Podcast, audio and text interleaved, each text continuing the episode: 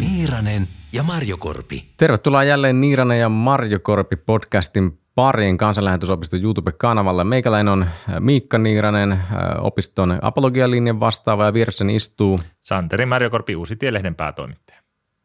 Tänään meillä on aiheena tällainen kuin kolme evankelikaalisuuden maailmaa. Aika tämmöinen äh, kryptinen otsikko, vähän selventää mitä se tarkoittaa. Mä takaan, tämä on erittäin kiinnostava, kiinnostava aihepiiri, vaikka se ei heti, heti tästä tota, äh, selvenekään, mutta kohta selvenee. Tämän tausta on, on Perusta-lehden, jonka päätoimittaja Santeri myös on, niin yhdessä artikkelissa, joka tulee tuolta Amerikasta, käännettiin se, tai Santeri käänsi sen suomeksi, ja mä sitten lisäsin kommenttiraidan siihen perään. Ja numerossa 2 kautta 22, eli viime vuodelta, tämä artikkeli löytyy sieltä Perustasta. Ja, ja tota, sieltä voi siis käydä lunttaamassa, sen lisätään linkkejä tuohon johonkin, johonkin tota, kuvauskenttää. Mutta lyhyt johdantokysymys tähän alkuun. Ja, ja tota, Santeri, kun sä suomentanut sen, niin sä voit olla tässä ekspertiisin omaavana henkilönä. Että aloitapa siitä, että mitä ihmettä tarkoittaa evankelikalismi tai evankelikaalisuus? Joo. Nämä käsitteet on vähän sekoittavia täällä etenkin suomeksi, koska meillä on evankelinen herätysliike, joka usein sekoitetaan tähän evankelikalismiin. Mutta siis evankelikalismi on tämmöinen yleiskäsite – jonka nyt voisi ehkä suomentaa semmoiseksi herätyskristillisyydeksi. Eli Jenkeissä, kun puhutaan evankelikalismista, niin se tarkoittaa semmoista herätyskristillisyyttä, johon, joka ei niin kuin välttämättä ole mihinkään tiettyyn kirkkokuntaan sitoutunutta, vaan, vaan siinä on hyvin erilaisista tunnustuksista, traditioista, mutta pää, pääjuonteet siinä on, että uskotaan raamattuun, e, pidetään arvossa raamattua ja, ja halutaan tällaista henkilökohtaista uskoa korostaa ja, ja ehkä myös tämmöistä kääntymistä ja, ja tällaisia puolia, puolia siinä on, mikä on tämmöinen yli kirkkokuntarajojen menevä liike ja, ja voi sanoa, että Suomessakin ehkä herätysliikkeet jollakin tavalla edustaa semmoista evankelikalismia enemmän tai vähemmän. Voisi ehkä, jos jälleen niin avaa vielä Suomen tapauksessa sitä, että ketkä voisi kuulua siihen, varmaan helluntailaiset ovat evankelikaalisia, jos, jos pitäisi käyttää mm. tätä sanaa, samaan, samoin vapaakirkolliset. Kyllä, mutta kyllä ihan myös kansanlähetys tai viidesläisyys ja rukoilevaisuus, siis herätysliikkeet, jotka ylipäätään niin kuin raamattua ja henkilökohtaista uskoa korostaa, niin menee tähän. tähän. se, on, se on aika laaja semmoinen kattokäsite – jolla kuvataan sitten tietynlaista kristiuskon tulkintaa. Joo. Nyt kun yleisö on hyvin kartalla ja tästä voidaan mennä suoraan syvään päätyyn ja tota, lähteä sitä artikkelia kuvaamaan toisena. Sen, sen on kirjoittanut sellainen kaveri kuin Aaron Ren, niminen tällainen äh, kulttuurikriitikko ja, ja entinen tota, voisi sanoa kaupunkisuunnittelukonsultti, joka on päättänyt lähteä vähän tämmöisen niin kuin – tuota, evankelikaalisuutta pääasiassa käsittelevään niin kuin, tota, kirjoittamiseen ammatikseen. No hän on kirjoittanut siis alun perin First Things-lehteen, joka on myös tämmöinen amerikkalainen sekä katolisten että evankelikaalisten tällainen yhteinen lehti. Ja, ja siellä julkaistu tämä artikkeli, siitä tuli aika nettihitti, ja, ja sitä ennen hän on sen uutiskirjassaan julkaissut. Ja hän jakaa tämän tota, Yhdysvaltojen niin kuin yhteiskunnan maallistumisen kolmeen jaksoon ja siihen sitten kuhunkin liittää tällaisen niin kuin evankelikaalien suhtautumisen tähän maallistumiskehitykseen. Sano Santeri, mitkä ne jaksot on?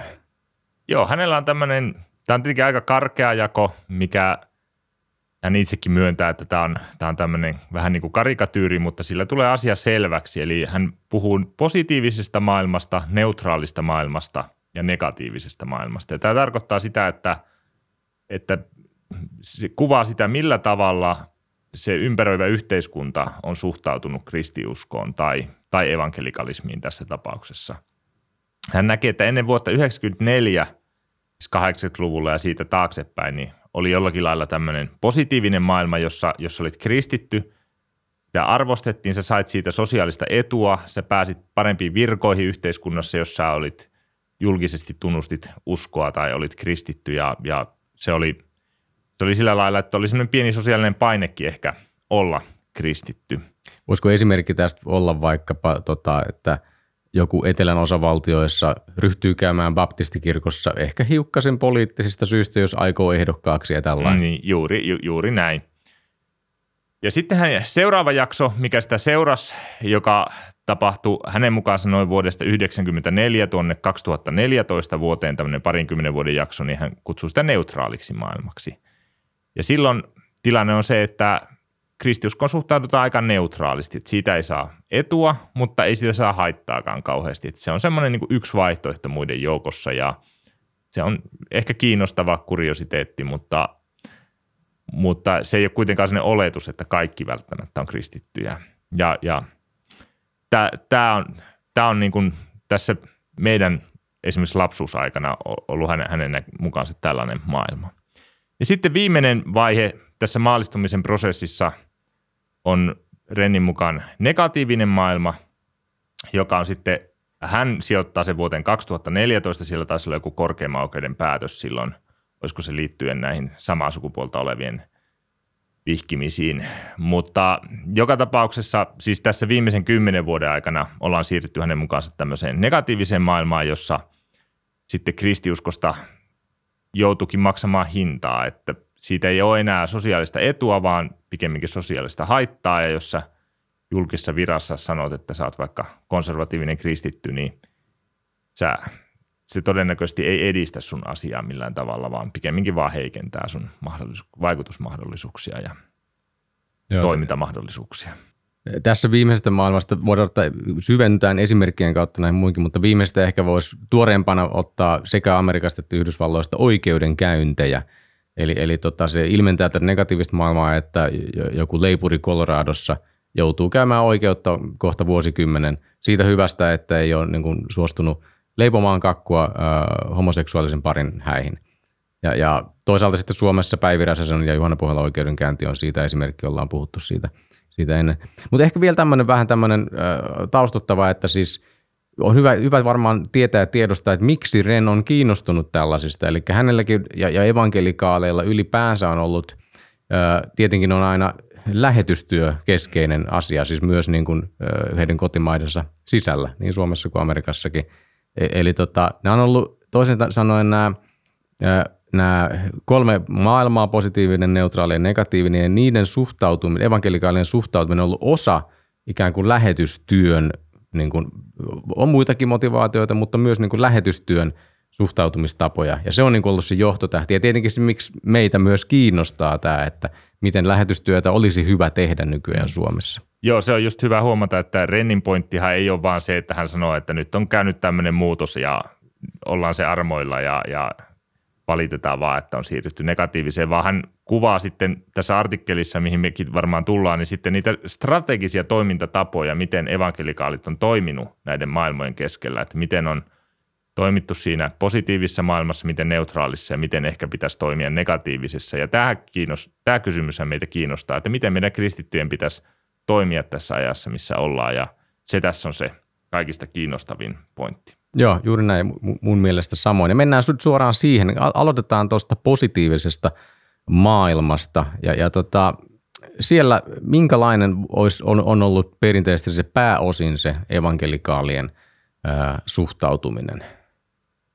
Ren näkee siinä, hän kuvaa sitä tämmöisenä kulttuurisodan termillä, eli, eli ja positiivisessa maailmassa otettiin aika vihamielinen suhtautuminen siihen maallistuvaan kulttuuriin ja pyrittiin vastustamaan sitä ja toimittiin myös poliittisesti aika vahvasti sen puolesta ja, ja tota, käytiin tämmöistä kulttuurisotaa sotaa sitä vastaan ja, ja toki tämä Jenkeissä edelleen on voimassa ja äh, Rennin pointti, yksi pointti tässä artikkelissa on se, että vaikka tämä maailma on muuttunut, niin nämä strategiat edelleen elää, eli, eli toimitaan vielä niillä vanhan maailman strategioilla osittain, mutta tämä tällainen, tällainen aika kriittinen suhtautuminen on ollut se päälinja sitten näillä evankelikaaleilla Jenkeissä.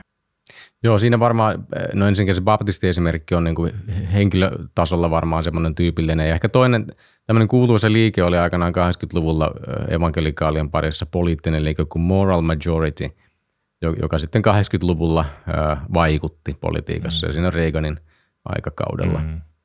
Ja nimikin antaa olettaa, että Ren tuo se hyvin esiin, että oletetaan, että on, on tämmöinen kristittyjen enemmistö, joka voi muuttaa asioita, että on moral majority. Joo, juuri mm. näin. Ei, ei se varmasti piti tilastollisesti paikkansa. Siinä sinänsä, tilanteessa. Kyllä. Mm. Ja sitä edeltävät, tähän on Nixonilla voidaan jo havaita silent majority, eli jonkinlainen enemmistöasema on se oletus, Joo. kun kuitenkin, ja samaan aikaan huomataan siinä, että on jokin, joka haastaa mm. sen enemmistöaseman siitä 60-luvulta eteenpäin näkyvästi nyt ainakin. No okei, otetaan toi seuraava, eli neutraali ää, maailma. Minkälaisia strategioita siellä sitten Ren kertoo, että on ollut olemassa?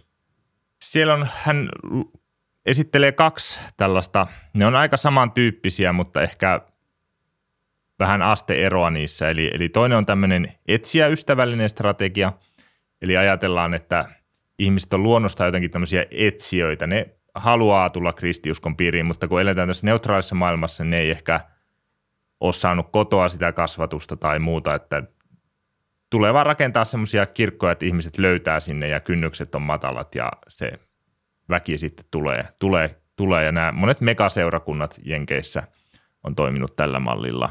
Megaseurakunnan siis tarkoitetaan sitä, että se on niin noin tuhansien ihmisten kokoinen mm. halli, jossa kokoonnutaan. Joo, joo tämmöisiä, tämmöisiä valtavia – ja sitten toinen, joka on aika samantyyppinen, on tämmöinen, mä oon suomentanut sen kulttuurisen kohtaamisen strategiaksi, siis englanniksi cultural engagement, mutta tämmöinen, jossa pyritään kristiusko sanottamaan sellaisilla sanoilla ja tavoilla, että se toimii siinä kulttuurissa, missä ihmiset elää. Että esimerkiksi suurkaupunkeihin on tehty sitten tämmöisiä kirkkoja, jotka vastaa niiden suurkaupunkien ihmisten esteettisiä mieltymyksiä tai – tai muutenkin sitä elämää, millä tavalla ne siellä elää. Ja, ja kuuluisimpia, esimerkiksi Tim Keller oli tämmöinen hahmo, joka perusti sitten New Yorkin seurakunnan, josta tuli kauhean menestynyt, menestynyt siellä ja tavoitti paljon ihmisiä siellä. Ja se, siinäkin aika samantyyppinen idea kuin tässä etsiä ystävällisessä strategiassa. Ehkä Kelleristä voisi vielä äh, sen pointin ottaa esille, että hänellä myöskin oli, hänen, olisiko menestyneen kirjansa tämä Reason for God, mm. missä nimenomaan älylliset haasteet otetaan mm. myös, mm. myös tota huomioon, se mitkä tietenkin suurkaupungeissa koulutetulla väestöllä voittopuolisesti on. Ja, ja, ja tota, täytyy, siis ehkä se voi sanoa, että Ren ikään kuin tulee tästä maailmasta. Ja voisi sanoa, että varmaan esimerkiksi minä voisin olla ihan samalla tavalla niin kuin, koska tämä on niin länsimainen ilmiö, ei vain amerikkalainen. Että olen koulutettu ää, urbaani suomalainen niin, ja herätyskristitty, niin se on vähän niin kuin aika luonnollinen lokero, mistä niin kuin huomaamattaan vaan löytää jopa itsensä. Joo, ja esimerkiksi Suomessa herätysliikkeet myös aika paljon toimii nä- tällä strategialla, että pyritään löytämään se, miten ne ihmiset tavoitetaan ja, ja jollakin tavalla toimimaan sillä lailla, että se on niille ihmisille luonnollista. Ja toki myös Evolut-kirkossakin tätä on, että se on, se on, sä oot ihan oikeassa, että tämä on varmaan aika, aika semmoinen yleinen strategia meidän keskuudessamme. Joo, kyllä. No, nyt on tiivistetty ne, ne tuota, kaksi ensimmäistä, ja nyt tulee se, ehkä se kiinnostavin, eli se viimeinen, koska myöskin siinä Ren iskee nimenomaan tähän, tähän taitekohtaan, että, ja hänen pointsinsa osoittaa, että on alkanut uusi aika, ja monet ei ole huomannut, että se on alkanut. Eli, ja nyt puhe tästä negatiivisesta maailmasta. Minkälainen se, se Rennin mukaan on? Niin, Ren sanoi, että juuri näin, että monet ei tosiaan ole ymmärtänyt, että tässä on tapahtunut muutos negatiiviseen, niin toimitaan tämän ää, neutraalin maailman ehdoilla vielä ja sen strategioilla. Ja hän väittää, että evankelikalismissa ei ole tähän oikeastaan reagoitu juurikaan, että ollaankin yhtäkkiä semmoisessa tilanteessa, että meistä ei tykätä. Ja, ja silloin tämmöinen, vaikka tämmöinen etsijäystävällisyys vähän niin kuin katoaa, kun se, Ihmiset ei etsi. Ei etsiä nähdään niin näin pahana asiana joku herätyskristillisyys, niin ei sinne ainakaan mennä. Niin päinvastoin vältetään. Niin, joo, joo, sitä vältetään, että miten tämmöisessä maailmassa tulisi toimia. Ja, ja Ren näkee, että siihen ei ole, ei ole kehitetty oikein mitään vaihtoehtoa sille evankelikaalien parissa, että yksi tämmöinen – iso strategia on Benedict Option, joka on, tulee tämmöisen Rod Dreherin kirjan nimestä Benedict Option, jonka hän kirjoitti tuossa, olisiko siitä 2017. Ehkä joku viitisen vuotta sitten, joka herätti valtavan keskustelun. Ja, mutta, mutta tähän me voidaan keskustella tästä Benedict Optionista kohta, mutta sanon, sanon sitä ennen, että tätä ei ole kuitenkaan niin kuin herätyskristityt oikein omaksuneet tätä Benedict Option-mallia, ja se on herättänyt hirveästi kritiikkiä, että sitä monikaan ei halua, halua Rennin mukaan sitten ollenkaan lähteä tähän, tähän malliin, ja, ja se on ihan kiinnostava, kiinnostavaa, että mitä tässä nyt pitäisi sitten tehdä tässä negatiivisessa maailmassa.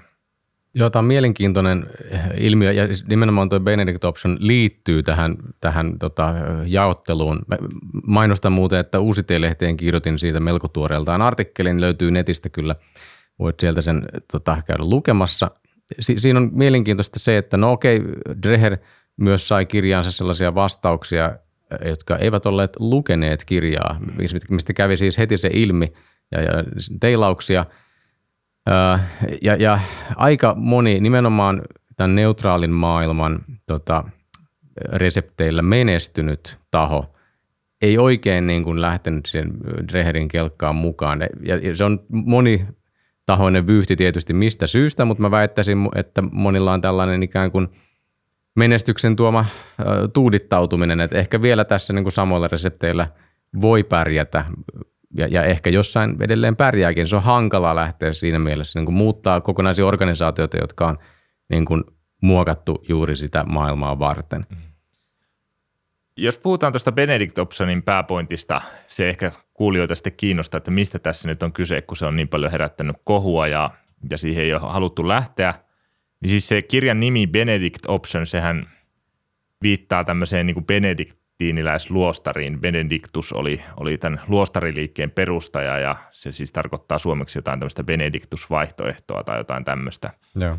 Ja sen idea on siis, tällä Treherillä on aika pessimistinen kuva siitä, mitä nyt tapahtuu ja se näkee, että tässä tämä maailma menee hirveän vihamieliseksi ja, ja eletään tyyliin kohta jo vastaavassa kuin jonkun rautaesirippun takana, että kristiuskon harjoittaminen on, on vaikeampaa tässä nykymaailmassa – ja, ja hänen ratkaisunsa sitten tähän on, että pitäisi kristittyjen muodostaa tämmöisiä hirveän tiiviitä, ehkä myös suljettuja yhteisöjä, vähän niin kuin luostari, jossa sitten vaikka jonnekin kylään muutettaisiin kristittyinä, elettäisiin siellä niin kuin tiiviissä porukassa ulkomaailman vaikutteilta vapaana. Ja tietenkin ymmärrän, että jos strategiaan tavoittaa pääkaupungissa suuret joukot ihmisiä, niin se ei, se ei niin kuin, nämä ei niin kuin pelaa yhteen nämä kaksi strategiaa. Ja, ja tota, itsekään en mä niinku ota, ota välttämättä kantaa, että mitä tässä pitäisi tehdä, mutta tämä on hirveän kiinnostava keskustelu. Ja, ja tota, eli perusajatus se, että kristittyjen tulisi vaikeassa tilanteessa olla entistä tiiviimmin yhteisöllisiä ja erottautua siitä liberaalista maailmasta sen vaikutteista enemmän.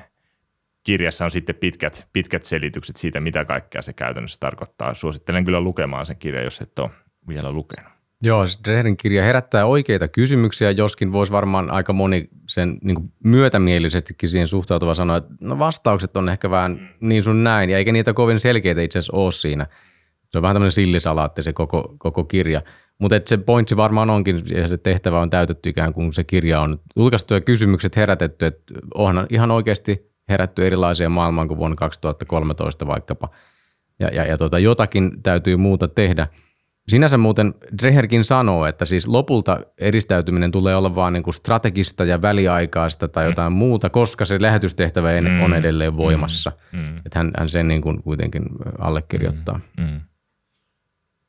Sä kirjoitit siihen perustaan sitten jatkojutun tästä ja vähän Suomeen vertasit näitä strategioita, niin miten sä itse näet, miten nämä, toimiiko nämä strategiat Suomessa ja onko tämä kuva, mitä me tässä maalataan, niin semmoinen, että se on sovellettavissa esimerkiksi kristilliseen kenttään Suomessa.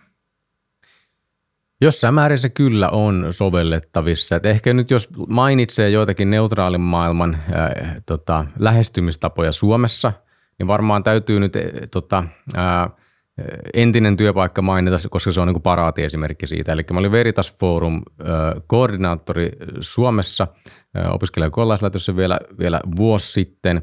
Ja, ja Veritas Forum on nimenomaan syntynyt neutraalin maailman aikakautena. Se on syntynyt yliopistoissa. Tim Keller itse on ollut monessa Veritas Forumissa puhumassa, että se on aika hyvä esimerkki siitä, Ja mun mielestä se on hyvä, hyvä niin kuin konsepti ja, ja toimii edelleen toimii Suomessa myös siinä, tota, senkin vuoksi, että Suomi ei ole niin äärimmäinen maa kuin, kuin Yhdysvallat on, jossa niin kuin kaikenlainen kärjistyminen ja suuri koko niin kuin, niin kuin velloo siellä ihan eri tavalla kuin Suomessa.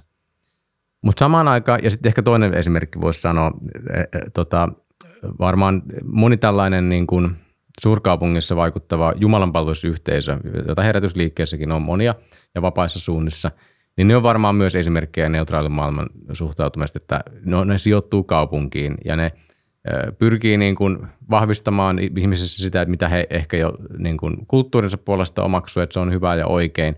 Ja sitten toisaalta myös niin kuin – enemmän tai vähemmän pehmeästi ohjaamaan sitten selkeästi kristilliseen suuntaan, joka sitten on ihan toista kuin mitä niin kuin ei-kristitty maailma. Ja mä niin kuin, mulla on niin kuin, ne on lähellä sydäntä nämä, mutta mut mä sanoisin, että Suomessa sitten kuitenkin on vielä tarkemmin miettimättä tämä niin kuin negatiivisen maailman suhtautuminen, joka Suomessakin kuitenkin on jo jossain määrin läsnä.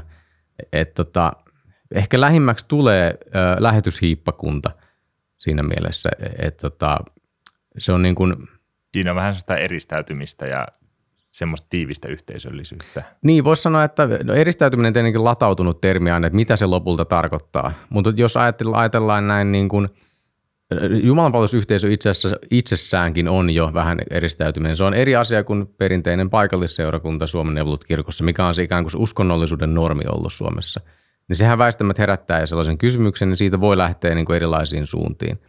Ja, ja lähetysipäkunta tietenkin on sen, joka on lähtenyt sitä niin kuin varmaan suurimmalla volyymilla Suomessa tekemään, jolloin se on niin kuin tällainen. Toki täytyy niin kuin sanoa, että myös herätysliikkeessä ja vaikka U- Uustien-lehdessäkin niin paljon on myös tätä kulttuurisodan strategiaa vielä voimassa, että siitäkään sekin, että nämä kaikki elää tavallaan vähän rinnakkain, että siitä vaikea sanoa, että mikä näistä sitten jää jäljelle tavallaan. Kyllä joo, ja sitä on, kulttuurisota voisi sanoa, että se on jossain määrin tehnyt pienen paluun tämän, niin kuin, tota, Suomessa on vaikkapa perussuomalaisten ja, ja tot, nousun myötä, jossa on paljon myös kristittyjä mukana. Ja, ja KD, entinen Suomen kristillinen liitto, on, on syntynyt nimenomaan ennen tätä niin kuin kulttuurisodan aikakautta, mutta et kuitenkin siinä on poliittinen lähestymistapa ollut selvästi. Eli näissä on jotain samaa, vaikka ehkä kulttuurisotakin tosi vahvana terminä on. Jos se vie vähän väärään suuntaan helposti, mutta niin Suomen, Suomen tapauksessa ajatus siinä, että puolustaudutaan sitä maallistunutta kulttuuria vastaan. Ja, niin, ja, ja että ja, kulttuuri nimenomaan olisi realistista saada jotenkin enemmän kristilliseksi. Niin, Sehän näin. puuttuu negatiivisesta maailmasta niin. kokonaan. Oletetaan siinä lähestymistä, että ei voida saada kulttuuria mm. kokonaan kristilliseksi. Siinä luovutetaan. Niin, että meillä on vain jotkut kuplat tai sopet, missä me pystytään elämään, mutta laaja kulttuuri hävitään. Niin. Joo. Tämä on se selkein ero varmaan positiivisen ja negatiivisen mm, välillä. Mm. Neutraali maailma ei ehkä tee, ota kantaa hirveästi, että mihin suuntaan se mm. kulttuuri lopulta menee. Niin, se, ja sille, sille ei ole kauheasti väliä välttämättä edes sille, että Aivan. se pyrkii vaan toimimaan siellä, missä se toimii ja niillä mm. ehdoilla, mitkä se kulttuurista saa. Niinpä, näin se taitaa olla. No nyt voisi siirtyä sitten tulevaisuuden pohtimiseen. Ren pohtii siinä artikkelissa vähän, että miltä se nyt näyttää evankelikaalisuuden tulevaisuus. Ja, ja tota, miten sä summaisit, Santeri, että miten, miltä se nyt sitten näyttää? No, tämä on tietenkin vain Rennin mielipiteitä ja Yhdysvalloista, mutta hän, hän ajattelee näin, että nämä tämmöiset kulttuurisodan taistelijat jäävät eloon, ne selviytyy, mutta ehkä heikentyy tässä ja ehkä jollakin lailla jää marginaaliin – sitten voi tietenkin kysyä, että kuinka paljon siinä on eroa siihen Benedict Optioniin, jos sielläkin ollaan marginaalissa. Ja, ja sitten hän on huolestunein näistä kulttuurisen kohtaamisen strategioista, että kun Tim Kellerillä ja kumppaneilla idea oli se, että viedään kristiusko siihen vallitsevan kulttuuriin, niin tässä negatiivisessa maailmassa usein näyttää käyvän niin, että se vallitseva kulttuuri viedäänkin kristiuskoon ja se muuttaa sen kristiusko eikä päinvastoin. Eli se, se strategia ei, ei monessakaan paikkaa enää toimi niin hyvin kuin mitä ajateltu. Ja tämähän näkyy vaikka näissä avioliittokeskusteluissa ja muissa, muissa että se kulttuurivaikutus onkin sitten yllättävän suuri. Ja hän on, hän on huolissaan siitä, että jääkö se sitten sellaisena ollenkaan jäljelle.